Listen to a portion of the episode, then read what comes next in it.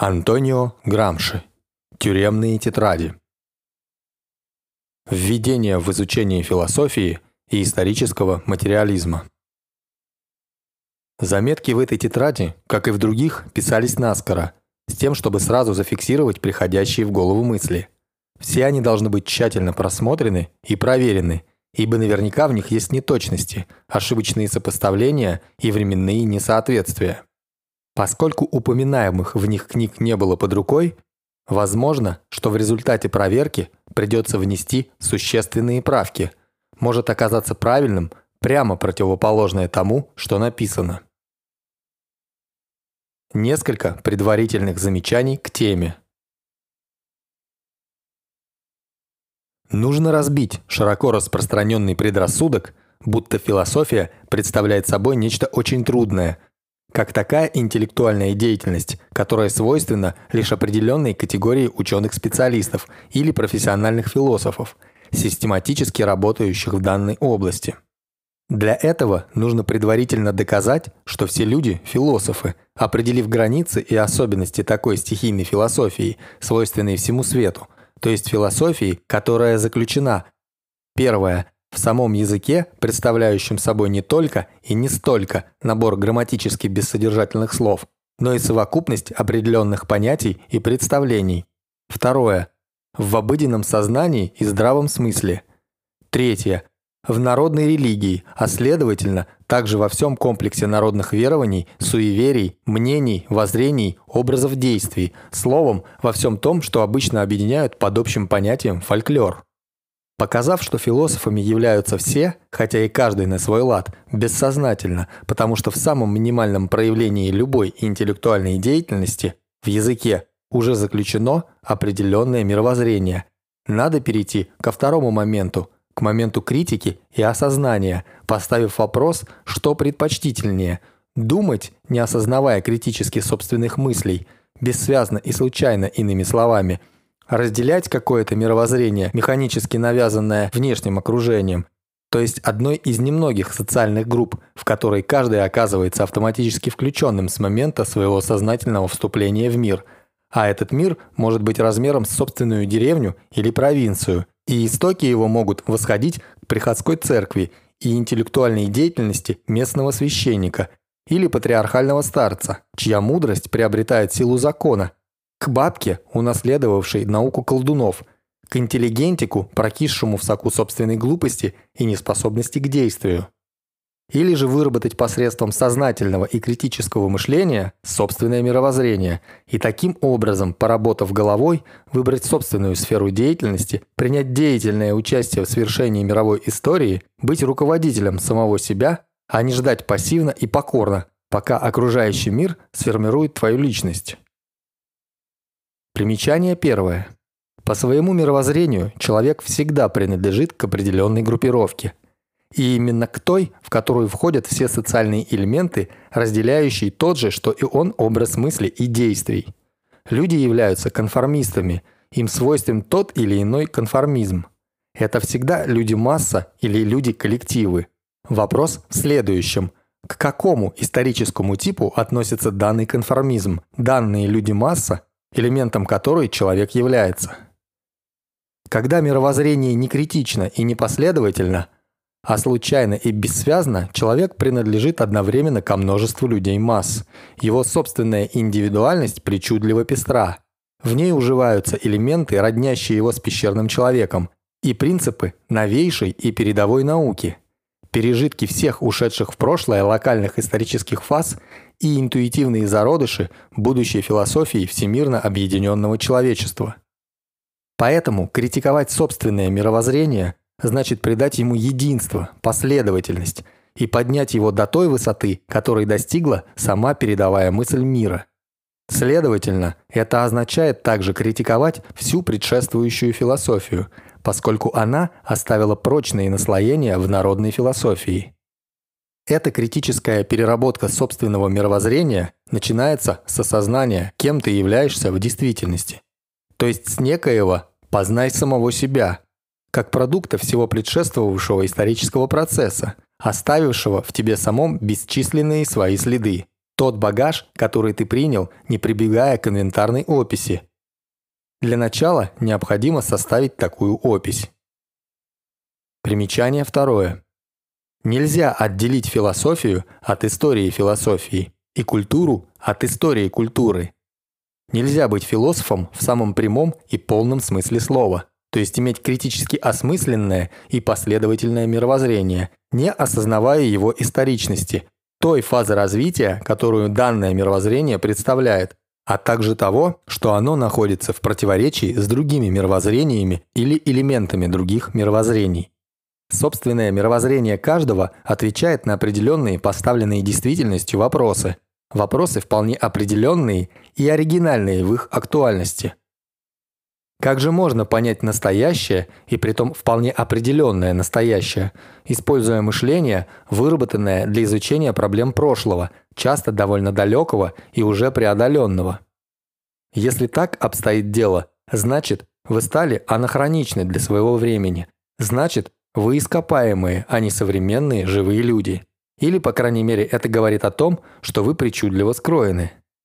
И в самом деле, бывает так, что социальные группы, в некоторых аспектах выражающие самую развитую современность, в других являются отсталыми по отношению к собственному социальному положению и поэтому не способными добиться полной исторической самостоятельности. Примечание третье. Если верно, что язык каждого содержит элементы мировоззрения и культуры, должно быть также верно, что по языку можно судить о большей или меньшей сложности мировоззрения говорящего.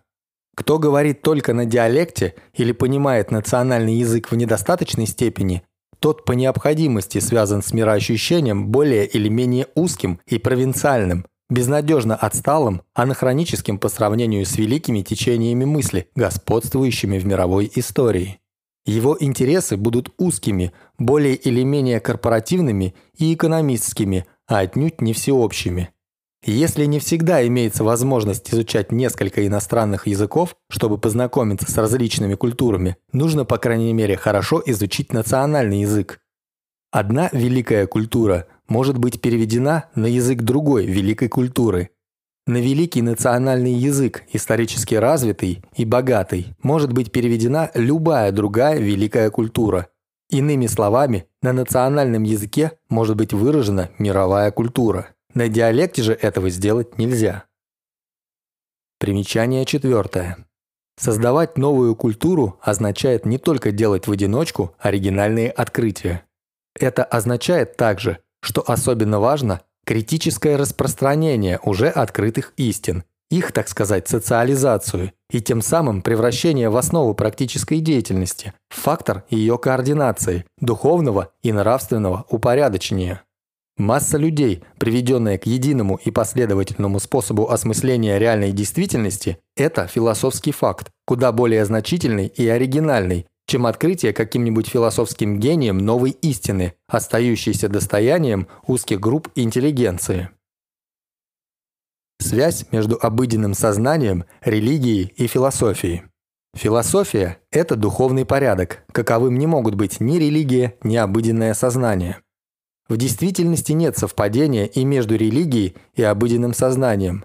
Религия при этом оказывается одним из разрозненных элементов обыденного сознания. Впрочем, Обыденное сознание и есть имя собирательное, такое же, как религия. Единого обыденного сознания не существует, потому что оно также является продуктом истории и развивается. Философия – это критика и преодоление религии и обыденного сознания. И в этом случае она совпадает со здравым смыслом, противопоставляющимся обыденному сознанию. Отношение между наукой, религией и обыденным сознанием. Религия и обыденное сознание не могут установить духовный порядок, потому что они не могут быть приведены к единству и последовательности, даже в индивидуальном сознании, не говоря уже о сознании коллективном. Они не могут быть приведены к единству и последовательности свободно. А авторитарно это могло быть достигнуто. И действительно достигалось в прошлом, лишь в известных пределах. Проблема религии понимается и не в конфессиональном, а в светском смысле, как единство между верой, мировоззрением и соответствующей ему нормой поведения. Но почему бы не назвать это единство веры не религией, а идеологией или просто политикой? На самом деле не существует философии вообще. Существуют разные философии или мировоззрения, среди которых всегда делается выбор. Как происходит этот выбор? Является ли этот выбор чисто интеллектуальным актом или он более сложен? И не бывает ли часто так, что между интеллектуальным актом и нормой поведением обнаруживается противоречие? Какое же мировоззрение будет в этом случае подлинным? То, которое утверждается логически как интеллектуальный акт? Или то, которое вытекает из реальной деятельности каждого, которое заключено в его делах? А так как наша деятельность есть всегда деятельность политическая, нельзя ли сказать, что настоящая философия каждого заключена целиком в его политике? Это противоречие между мыслью и делом, то есть сосуществование двух мировоззрений, одного утверждаемого на словах и другого, проявляющегося в реальных делах, не всегда оказывается результатом неискренности. Неискренность может быть удовлетворительным объяснением для некоторых отдельных личностей или даже более или менее многочисленных групп. Однако оно неудовлетворительно, когда противоречие обнаруживается в жизненных проявлениях широких масс. Тогда оно не может не быть выражением более глубоких противоречий социально-исторического порядка. Это значит, что когда социальная группа, имеющая собственное мировоззрение, пусть существующее еще только в зародыше, проявляющееся лишь в ее действиях и, следовательно, не постоянно, а от случая к случаю, приходит в движение как органическое целое. Она, будучи интеллектуально зависима от другой социальной группы и подчинена ей, руководствуется не своим мировоззрением, а позаимствованным ею у этой другой группы. Она утверждает это мировоззрение на словах и даже верит в необходимость следовать ему, потому что она следует ему в нормальные времена, то есть когда ее поведение еще не стало независимым и самостоятельным, а остается подчиненным и зависимым. Нельзя таким образом отрывать философию от политики и более того, можно показать, что выбор и критика мировоззрения также являются политическим актом. Необходимо, следовательно, объяснить, как получается, что во все времена существуют многие философские системы и течения, объяснить, как они рождаются, как они распространяются, почему при распространении они обнаруживают определенные линии разрыва, принимают определенную направленность, это показывает, как велика необходимость критически и последовательно систематизировать собственные мира и жизнеощущения, установив с точностью, что должно подразумеваться под словом «система», чтобы оно не было понято в педантском и профессорском смысле. Но эта работа должна и может быть выполнена только в плане истории философии, показывающей, какое развитие претерпела мысль в течение веков и каких коллективных усилий стоил наш нынешний образ мыслей который сжато и конспективно содержит в себе всю эту прошлую историю, вместе с ее ошибками и бредовыми идеями. Хотя, с другой стороны, это не значит, что ошибки, сделанные в прошлом и затем исправленные, не могут повториться в настоящем и не потребуют еще раз исправления. Каково народное представление о философии? Его можно воссоздать из выражений обиходной речи. Одно из самых распространенных выражений – философски смотреть на вещи. Анализ его показывает, что и в этом выражении кое-что заслуживает внимания. Верно, что в нем содержится скрытый призыв к покорности и терпению. Но, по-моему, самое важное в нем – это как раз призыв к размышлению, к тому, чтобы отдавать себе отчет и сознавать, что все происходящее в сущности рационально, и что именно так к нему и следует подходить, сосредоточивая собственные рациональные силы и не давая себя увлечь инстинктивным и необузданным порывом. Эти выражения простонародной речи со словами «философия» и «по-философски» можно было бы объединить с подобными же, взятыми из больших толковых словарей, выражениями авторов, пишущих в народной манере. Мы увидим тогда, что эти слова имеют очень точный смысл, означая преодоление животных и примитивных страстей в общей концепции необходимости, которая придает деятельности индивида осознанную направленность. Именно в этом состоит здоровое зерно обыденного сознания, то, что как раз могло бы называться здравым смыслом, заслуживающим дальнейшего развития в единую и стройную систему. Так вырисовывается еще одна причина, по которой невозможно отделить так называемую научную философию от философии вульгарной и народной, представляющей лишь разрозненную совокупность идей и мнений, но здесь встает главная проблема любого мировоззрения, любой философии, ставшей культурным движением, религией или верой, иначе говоря, вызвавшей к жизни практическую деятельность и волю, в которых она сама скрыто содержится как теоретическая предпосылка. Можно было бы сказать как идеология, если только термин «идеология» берется именно в самом высоком его смысле, в смысле мировоззрения, скрыто содержащегося в искусстве, праве, экономической деятельности, то есть во всех индивидуальных и коллективных проявлениях жизни. А именно проблема сохранения идеологического единства всего социального блока, скрепленного и объединенного именно этой определенной идеологией. Сила религий, и в особенности сила католической церкви, состояла и состоит в том, что они остро чувствуют необходимость объединения всей религиозной массы на основе единого учения и стремятся не дать интеллектуально более высоким слоям оторваться от слоев низших. Римская церковь всегда настойчивее всех боролась против официального образования двух религий – религии интеллигенции и религии простых душ.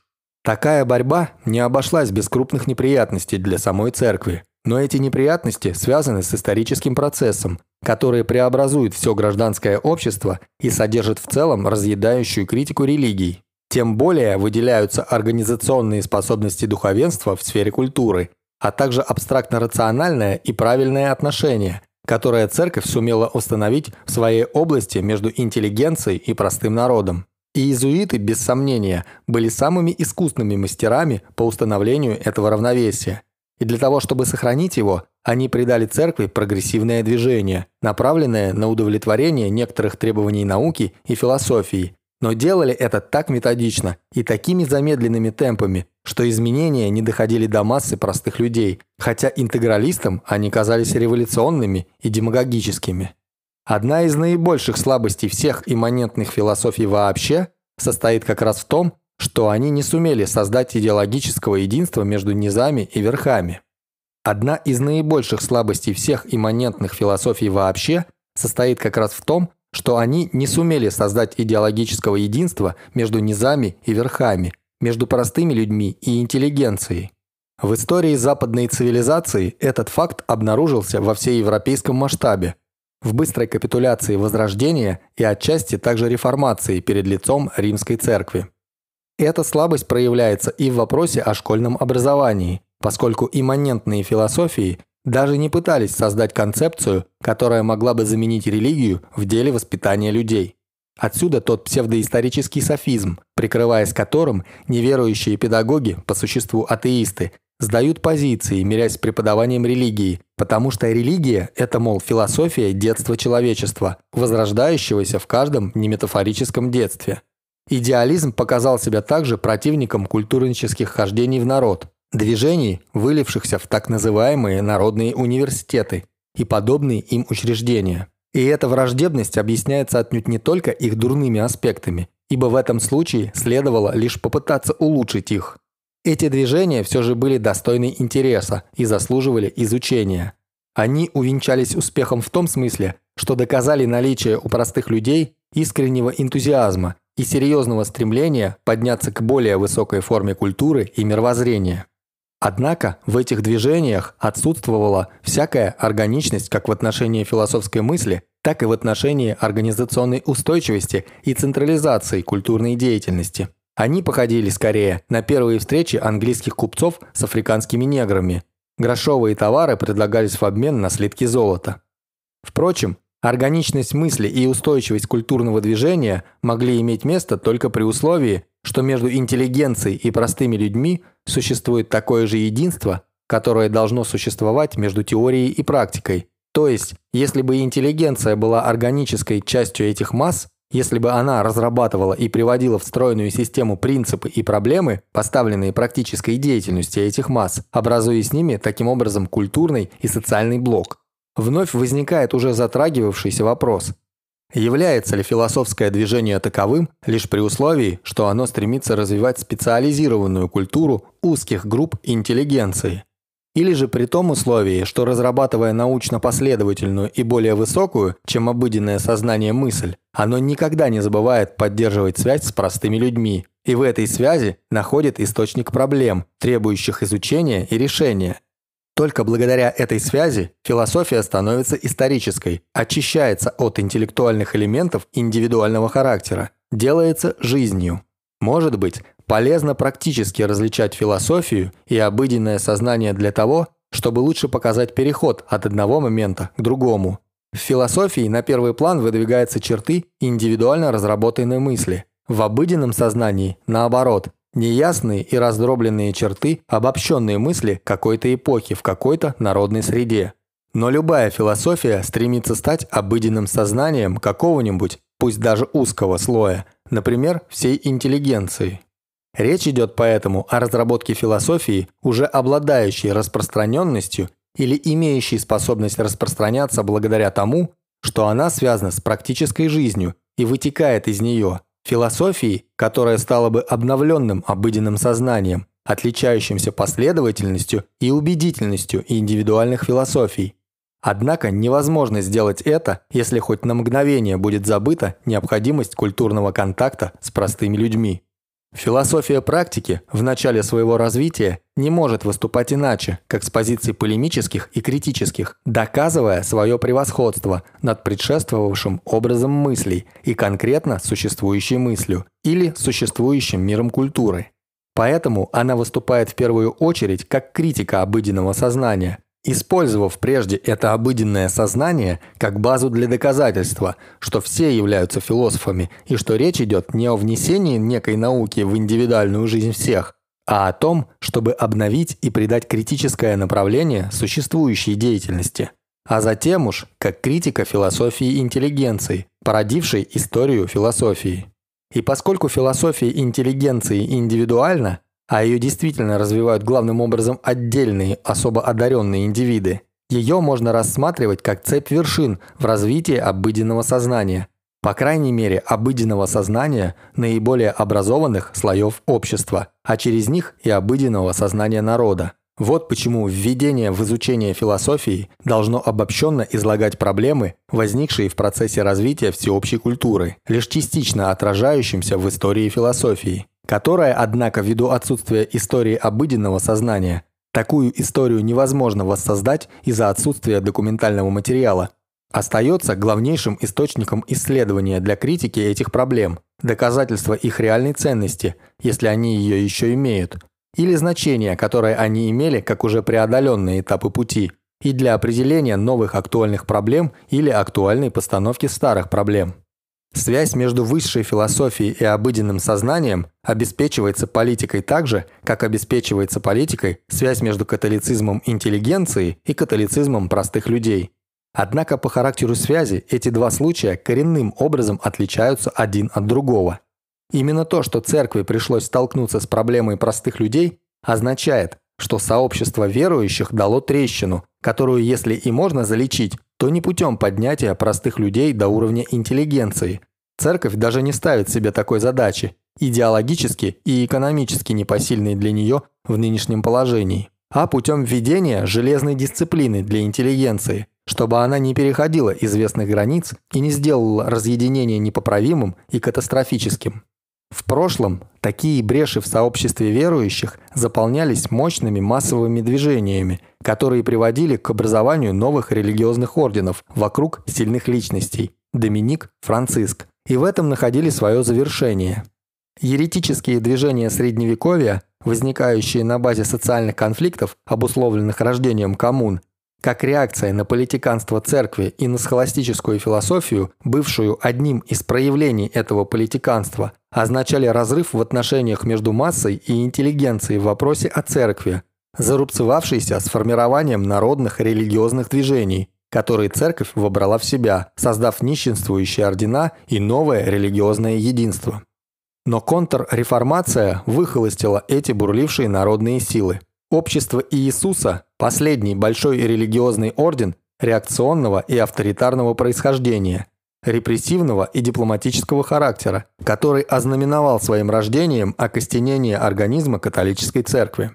Новые ордена, возникшие впоследствии, для массы верующих имеют совершенно незначительное религиозное значение – но дисциплинарное значение их огромное. Они являются с момента рождения или становятся потом разветвлениями и щупальцами общества Иисуса, орудиями обороны с целью сохранения приобретенных политических позиций, а не обновительными силами развития. Католицизм стал иезуитизмом. Модернизм породил не религиозные ордена, а политическую партию, христианскую демократию. Здесь уместно вспомнить приводимый Стидом в своих воспоминаниях анекдот о кардинале, который объясняет английскому протестанту, склоняющемуся к католицизму, что чудеса святого Януария пригодны лишь для неаполитанского простонародья, а не для интеллигенции, что даже в Евангелии имеются преувеличения. И на вопрос «Да разве мы сами не христиане?» отвечает «Мы прилаты», то есть политики Римской Церкви. Позиция философии и практики противоположна позиции католицизма. Философия практики стремится не удержать простых людей на уровне их примитивной философии обыденного сознания, а наоборот, подвести их к более высокой форме осознания жизни. Если она утверждает необходимость контакта между интеллигенцией и простыми людьми, то это не для того, чтобы ограничить научную деятельность и поддержать единство на низком уровне масс – а именно для того, чтобы создать интеллектуально-моральный блок, который сделает политически возможным интеллектуальный прогресс всей массы, а не только узких групп интеллигенции. Активный человек массы действует практически, но у него нет ясного теоретического осознания этой его деятельности, которая тоже есть познание мира, поскольку она изменяет мир. Более того, его теоретическое сознание исторически может оказаться в противоречии с его деятельностью. Можно, пожалуй, сказать, что у него есть два теоретических сознания. Одно, содержащееся в самой его деятельности и реально объединяющее его со всеми его сотоварищами по практическому изменению действительности. И второе, поверхностно выраженное или словесное, что досталось в наследство от прошлого и было воспринято без критики. Тем не менее, это словесное сознание не безрезультатно. Оно привязывает к определенной социальной группе, влияет на моральное поведение, на направление воли. Все это с большей или меньшей силой, которая может достигнуть такой точки, когда противоречивость сознания не допускает больше никакого действия, никакого решения, никакого выбора и приводит в состояние моральной и политической пассивности. Критическое постижение самого себя осуществляется, следовательно, через борьбу политических гегемоний, противостоящих направлений, сначала в области этики, затем политики, чтобы вылиться, наконец, в высшую разработку собственной концепции действительности. Сознание, что ты являешься частью определенной силы гегемона, то есть сознание политическое, это первая фаза дальнейшего и прогрессирующего самосознания, в котором в конечном счете соединяются теория и практика. Значит, и единство теории и практики существует не как механическое данное, а как процесс исторического становления, в котором оно проходит путь от элементарной и примитивной фазы, характеризующейся почти инстинктивным осознанием отличия, отделения, независимости, вплоть до реального и полного овладения стройным и единым мировоззрением. Вот почему следует подчеркнуть, что развитие политической концепции гегемонии означает огромный философский прогресс, а не только прогресс в практических политических действиях, потому что оно с необходимостью влечет за собой и подразумевает интеллектуальное единство и этику, соответствующую такой концепции действительности, которая преодолела обыденное сознание и стала, пусть пока еще в ограниченных пределах, критической. Тем не менее, даже в самых последних разработках по философии и практике углубление понятия единства теории и практики все еще не вышло из своей первоначальной стадии. Живы еще остатки механицизма, ибо о теории говорится как о придатке, о дополнении к практике, как о служанке практики. Этот вопрос также было бы правильным ставить исторически, то есть как аспект политического вопроса об интеллигенции. Исторически и политически критическое самосознание выражается в создании интеллектуальной элиты. Человеческая масса не может отделиться и стать независимой сама по себе, не организуясь, в широком смысле. А организация невозможна без интеллигенции, то есть без организаторов и руководителей. Иначе говоря, теоретический аспект единства теория-практика должен конкретно обособиться в виде слоя лиц, специализирующихся на концептуальной и философской деятельности. Но этот процесс создания интеллигенции долог, труден, полон противоречий, наступлений и отходов, моментов разброда и перегруппировок, во время которых верность масс, а верность и дисциплина являются первоначальной формой, в которой выражается участие и сотрудничество масс в развитии всей культуры, не раз подвергается суровым испытаниям. Процесс развития связан с диалектикой единства интеллигенция массы, Слой интеллигенции развивается количественно и качественно. Но каждый скачок ко все новому расширению и усложнению слоя интеллигенции связан с аналогичным движением массы простых людей, которая поднимается к более высоким уровням культуры и одновременно расширяет круг своего влияния, выдвигая отдельных индивидов либо более или менее значительные группы в ряды специализированной интеллигенции. Однако в этом процессе постоянно повторяются моменты, когда между массой и интеллигенцией, отдельными ее представителями или какими-то группами их, образуется разрыв, потеря контакта. Отсюда впечатление чего-то придаточного, дополнительного, подчиненного. Настаивание на господствующей роли элемента практика в единстве теория-практика после того, как эти два элемента не только выделены, но и разъединены, оторваны друг от друга, операция сама по себе чисто механическая и условная, означает, что развитие не вышло еще из относительно примитивной исторической фазы, что оно еще проходит фазу экономико-корпоративную, когда общая картина базиса изменяется количественно, а соответствующее качество надстройка только возникает, но еще не обрело органической формы. Следует особенно подчеркнуть важность и значение политических партий в разработке и распространении мировоззрений в современном мире, поскольку они разрабатывают в основном этику и политику, соответствующие этим мировоззрениям. То есть действуют как своего рода экспериментаторы, исходящие в своей исторической деятельности из этих мировоззрений. Партии производят индивидуальный отбор из активной массы, и отбор этот идет взаимосвязанно как в области практической, так и в области теоретической. При этом поддерживается тем более тесная связь теории с практикой, чем более жизненным, радикально новаторским, антагонистичным по отношению к старому образу мыслей проявляет себя новое мировоззрение. Можно сказать поэтому, что партии вырабатывают новые интеллекты, цельные и всеохватывающие – то есть являются тем тиглем, в котором теория сплавляется воедино с практикой, понимаемой как реальный исторический процесс. Отсюда ясно, сколь необходима организация, основанная на принципе индивидуального вступления, а не организация лейбористского типа, Потому что если речь идет об органическом руководстве всей экономически активной массой, то это означает, что руководить ею надо не по старым схемам, а по-новаторски. Новаторство же на первых порах не может распространиться на всю массу иначе, как через элиту, у которой мировоззрение, включенное в человеческую деятельность, уже стало в известной мере стройным и систематическим актуальным сознанием, четкой и решительной волей. Одну из этих фаз можно изучить по дискуссии, в ходе которой обозначились новейшие изменения в философии и практике. Дискуссии, изложенной в статье сотрудника журнала «Культура» Мирского. Из дискуссии видно, что произошел переход от концепции механистической и чисто внешней к концепции активистской, которая, как уже было отмечено, в большей мере приближается к правильному пониманию единства теории и практики, хотя она и не охватила еще всего синтетического значения этого единства. Можно заметить, что детерминистский, фаталистический, механистический элемент придавал философии и практике непосредственный идеологический аромат, своеобразную форму религии и возбуждающего, но на манер наркотиков, средства. Однако то была историческая необходимость, оправданная подчиненным характером определенных социальных слоев.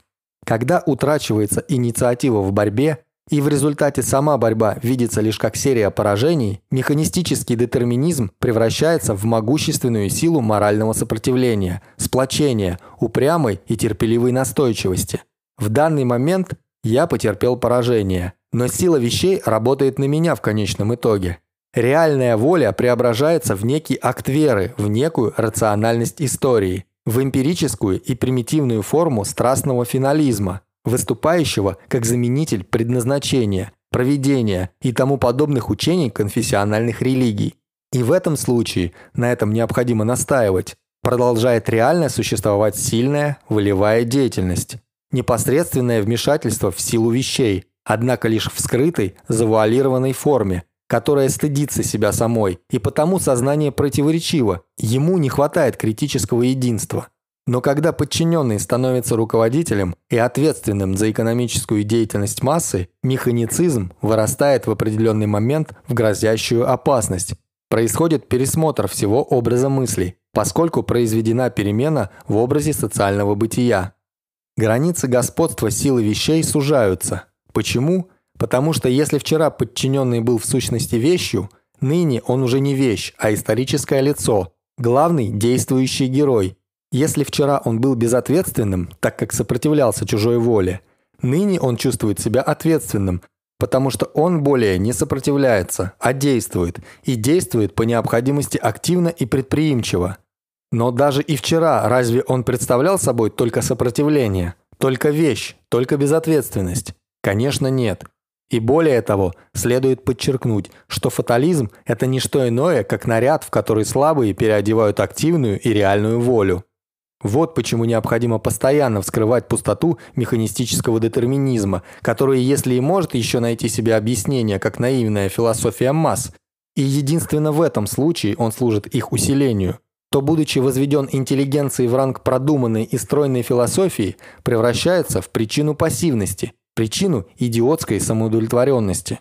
И делать это надо, не дожидаясь, пока подчиненный станет руководящим и ответственным. Часть массы, даже находящейся в подчиненном положении, всегда является руководящей и ответственной. И философия этой части всегда предваряет философию целого, не только в смысле теоретического опережения, но и как актуальная необходимость. То, что механистическая концепция есть религия подчиненных, с наглядностью вытекает из анализа развития христианской религии, которая в известный исторический период и в определенных исторических условиях была и продолжает оставаться необходимостью, необходимой формой воли народных масс, определенной формой рациональности мира и жизни, и которая создала общие нормы реальной практической деятельности. В следующем отрывке из статьи, напечатанной в Чивильта Католика «Индивидуализм языческий и индивидуализм христианский», номер от 5 марта 1932 года, мне кажется, неплохо выражена эта функция христианства. Вера в надежное будущее, в бессмертие души, уготованной для блаженства, в то, что можно наверняка достичь вечного наслаждения, была движущей пружиной напряженной работы по внутреннему совершенствованию и духовному возвышению. Здесь настоящий христианский индивидуализм нашел импульс для своих побед. Все силы христианина были собраны для достижения этой благородной цели.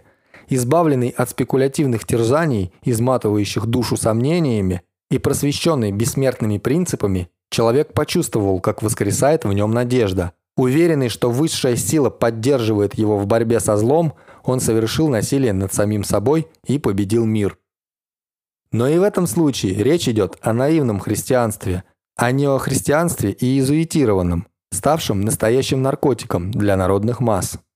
Позиция же кальвинизма с его железной концепцией благодати и предопределения, которая обусловливает широкое распространение духа предпринимательства или становится формой этого движения, еще более выразительно и характерна. По этому поводу можно посмотреть протестантскую этику и дух капитализма Макса Вебера, от чего и как распространяются, делаясь популярными, новые мировоззрения. Влияют ли, как, в какой мере на этот процесс распространения, который в то же время является процессом замены старого и очень часто процессом комбинации нового со старым. Рациональная форма, в которой изложено и представлено новое мировоззрение. Авторитет излагающего и тех мыслителей и ученых, которых он призывает себе в поддержку – поскольку этот авторитет признан и оценен хотя бы в общих чертах.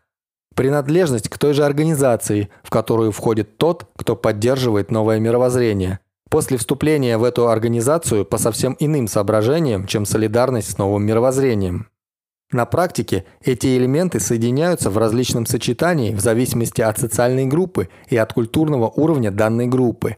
Найти ответы на эти вопросы было бы интересно, поскольку это касается народных масс, мировоззрение которых меняется с большим трудом, и которые, во всяком случае, никогда не меняют его на какое-либо другое путем принятия последнего, так сказать, в чистой форме. Новое мировоззрение всегда утверждается только в виде более или менее странной и причудливой комбинации старых и новых взглядов. Рациональная, логически стройная форма Полнота рассуждения, не упускающего из вида ни одного маломальски значимого аргумента, как позитивного, так и негативного, имеет свое значение. Но это значение далеко не решающее. Правда, в определенных условиях оно может стать решающим. Например, когда данный человек уже переживает интеллектуальный кризис, колеблется между старым и новым, потерял веру в старое и еще не решился на новое. Примерно то же можно сказать об авторитете мыслителей и ученых. Он очень велик в народе, но ведь у каждого мировоззрения есть свои мыслители и ученые, которых оно выдвигает, и авторитет разделяется между ними. Кроме того, у любого мыслителя можно что-то выделить, поставить под сомнение, высказался ли он именно так, а не иначе, и так далее. В заключение можно сказать, что процесс распространения новых мировоззрений определяется политическими, а в конечном счете социальными причинами. Но формальный момент, элемент логической стройности, так же как элемент авторитетности и элемент организационный, обретают в этом процессе очень важную функцию сразу же после формирования общей ориентации как у отдельных индивидов, так и у крупных групп.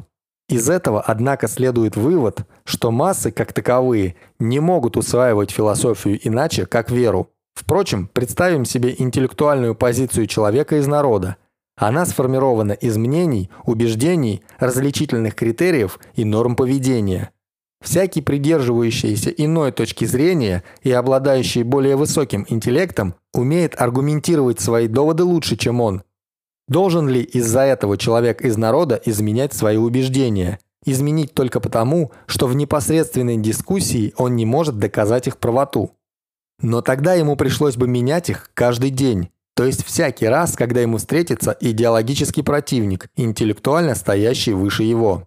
Итак, на каких элементах зиждется его философия, и в особенности та его философия, которая обличена в самую существенную для него форму нормы поведения. Самым значительным является, несомненно, элемент нерационального характера, элемент веры. Но веры в кого и во что? Прежде всего, в социальную группу, к которой принадлежит он сам, поскольку она мыслит в общем и целом так же, как он.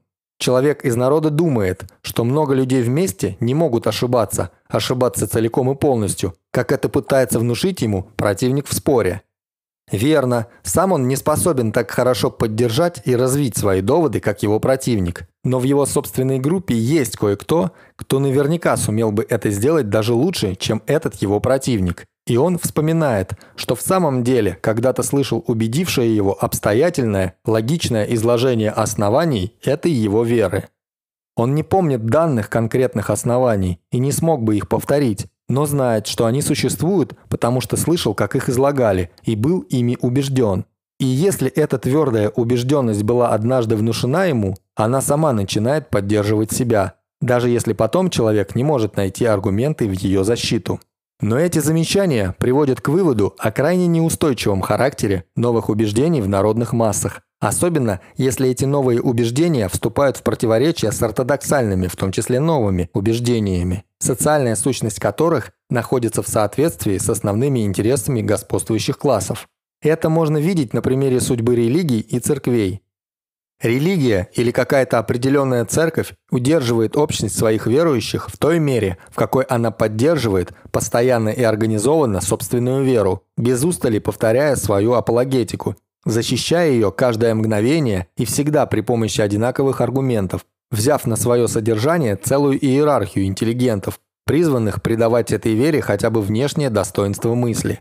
Всякий раз, когда непрерывность отношений между церковью и верующими прерывалась насильственно по политическим причинам, как это произошло во время французской революции, потери, понесенные церковью, были неисчислимы. И если бы условия затрудненного исполнения ею своих повседневных функций были продлены во времени за известные пределы, Такие потери, надо думать, стали бы решающими, и возникла бы новая религия, какая, впрочем, и возникла во Франции в комбинации со старым католицизмом. Отсюда вытекают некоторые необходимые требования, которым должно удовлетворять каждое культурное движение, стремящееся заменить обыденное сознание и старое мировоззрение вообще. Первое. Всегда и без устали повторять собственные аргументы, видоизменяя их литературную форму. Повторение есть самое эффективное дидактическое средство для воздействия на народное мышление. Второе. Непрестанно трудиться ради интеллектуального возвышения все более широких слоев народа, то есть для того, чтобы придать индивидуальность аморфному элементу массы, иначе говоря, трудиться, чтобы вызвать к жизни интеллектуальные элиты нового типа, которые вырастали бы непосредственно из массы, оставаясь при этом в контакте с массой, с тем, чтобы стать для нее тем же, что китовый уст для корсета.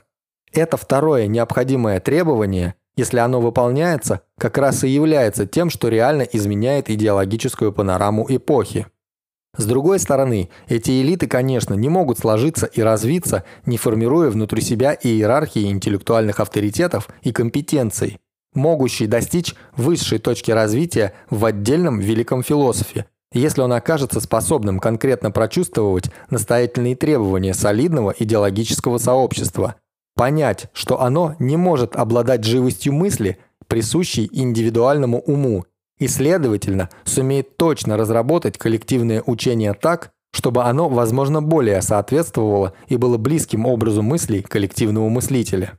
Очевидно, что такого рода сплочение масс не может осуществиться произвольно, вокруг любой идеологии, по формальной конструктивной воле одного человека или одной группы, ставящей себе такую задачу вследствие фанатического характера собственных философских и религиозных убеждений. Поддержка массой той или иной идеологии или нежелание поддержать ее – вот каким способом осуществляется реальная критика рациональности и историчности образа мыслей. Произвольные построения более или менее скоро оказываются вытесненными из исторического соревнования, даже если иной раз им удается благодаря благоприятному стечению непосредственных обстоятельств некоторое время пользоваться кое-какой популярностью – Построения же, органически соответствующие требованиям сложного исторического периода, всегда в конечном счете берут верх и удерживают превосходство. Даже если им приходится проходить через многие промежуточные фазы, когда их утверждение происходит лишь в более или менее странных и причудливых комбинациях. Развитие этих соображений ставит множество проблем – важнейшие из которых сконцентрированы вокруг способа и качества отношений между слоями различного интеллектуального уровня. Иначе говоря, сводятся к вопросу о том, какое значение и функции должен и может иметь творческий вклад высших лиц в связи с органической способностью к обсуждению и развитию новых критических концепций со стороны интеллектуально зависимых слоев. Речь идет, следовательно, о том, чтобы установить границы свободы дискуссии и пропаганды, Свободы, которую нужно понимать не в административном и полицейском смысле, а в смысле самоограничения, накладываемого руководителями на собственную деятельность. Или попросту говоря, о том, чтобы установить определенное направление в политике по вопросам культуры. Другими словами, кто установит права науки и границы научного исследования, и могут ли вообще быть установлены эти права и эти границы. Необходимо, видимо, чтобы поиски новых истин и лучших, более стройных и более ясных формулировок уже открытых истин были предоставлены свободной инициативе ученых, даже если они беспрерывно возвращаются к дискутированию тех принципов, которые нам представляются самыми основными. Нетрудно к тому же будет выяснить, когда инициатива такой дискуссии вызвана корыстными причинами, а не причинами научного характера. Впрочем, не так уж трудно представить, что индивидуальная инициатива будет дисциплинирована и упорядочена тем, что каждое начинание, прежде чем быть обнародованным, будет проходить через сито академий и разного рода культурных институтов, подвергаясь отбору. Было бы интересно изучить конкретно, на примере какой-нибудь отдельной страны, культурную организацию, поддерживающую в движении всю сферу идеологии, и проследить, в чем выражается ее практическая деятельность. Полезно было бы также исследовать численное соотношение между лицами, профессионально посвятившими себя активной работе в области культуры, и населением в каждой отдельной стране с приблизительным подсчетом свободных сил. Школа на всех ее ступенях и церковь – вот две самые крупные культурные организации в каждой стране по количеству лиц, которое в них профессионально занято – Газеты, журналы и книгоиздательская деятельность, частные школьные заведения, как дополняющие государственную школу, так и культурные институты типа народных университетов. Немалую часть культурных сил, например, медиков, офицеров армии, юристов, вовлекают в свою специализированную деятельность другие профессии. Но следует отметить, что во всех странах, хотя и в разной мере, существует глубокий разрыв между народными массами и интеллигентскими группами – даже теми из них, которые наиболее многочисленны и наиболее близки к национальным окраинам, как, например, учителя и священники. Следует также отметить, что это происходит потому, что даже там, где правители утверждают это на словах, Государство как таковое не является носителем единой, последовательной или однородной концепции, из-за чего интеллигентские группы оказываются раздробленными между различными общественными слоями или в пределах одного и того же слоя. Университет же, за исключением нескольких стран, не выполняет никакой объединительной функции. Часто один свободный мыслитель оказывает большее влияние, чем весь университет и подобные ему учреждения. Примечание первое. По поводу исторической функции, выполненной фаталистической концепцией философии и практики, можно было бы сказать надгробную речь, напомнив о пользе, которую она принесла в определенный исторический период. И именно поэтому, обосновывая необходимость похоронить ее со всеми приличествующими случаю почестями. Функцию этой концепции можно было бы сравнить, пожалуй, с функцией теории благодати и предопределения, которая сыграла свою роль на заре современного мира – однако потом привела к такой вершине, как немецкая классическая философия с ее концепцией свободы как осознания необходимости. Она была популярным заменителем восклицания «так Богу угодно». Но тем не менее, даже на этом примитивном и элементарном уровне она открывала мировоззрение более современное и плодотворное, чем то, что заключалось в возгласе «так Богу угодно» или в теории благодати. Возможно ли, что с точки зрения формы Новое мировоззрение вступало в мир в ином одеянии, чем грубое и непритязательное платье плебея. И все-таки историку, вооруженному всей необходимой перспективой, удается понять и установить, что первые камни нового мира, пусть еще грубые и неотесанные, прекраснее заката агонизирующего мира и его лебединых песен. Увядание фатализма и механицизма знаменует великий исторический поворот – Отсюда большое впечатление, произведенное обзорным очерком Мирского. В связи с этим очерком вспоминается состоявшаяся в ноябре 1917 года во Флоренции дискуссия с адвокатом Марио Троци и его первые обвинения в бергсонианстве и волюнтаризме.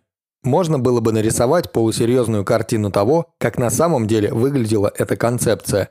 Вспоминается также дискуссия с профессором Призутти в Риме в июне 1924 года, Сравнение с капитаном Джульетти, сделанное Сиратти. Это сравнение решило его судьбу, было для него смертным приговором. Для Сиратти Джульетти был то же, что конфуцианец для даосиста, что китаец с юга, активный и деятельный торговец, для начитанного мандарина севера, который с крайним презрением просвещенного и мудрого, для коего жизнь не таит больше никаких загадок, смотрит на этих людишек юга – верящих, что своими беспокойными муравьиными движениями они смогут ускорить путь. Вспоминается и речь Клаудио Тревиса об искуплении. Было в этой речи что-то от библейского пророка. Тот, кто хотел войны и кто развязал войну, кто сорвал земной шар с его оси и чьи действия явились причиной послевоенного беспорядка, должен искупить зло, неся ответственность за этот самый беспорядок. Они грешили волюнтаризмом, и они должны быть наказаны за этот их грех. Было в этой речи какое-то жреческое величие, вопль проклятий, от которых люди должны были бы каменеть, а в действительности как раз наоборот, получали большое утешение. Оно указывало, что могильщик еще не готов, и Лазарь может воскреснуть.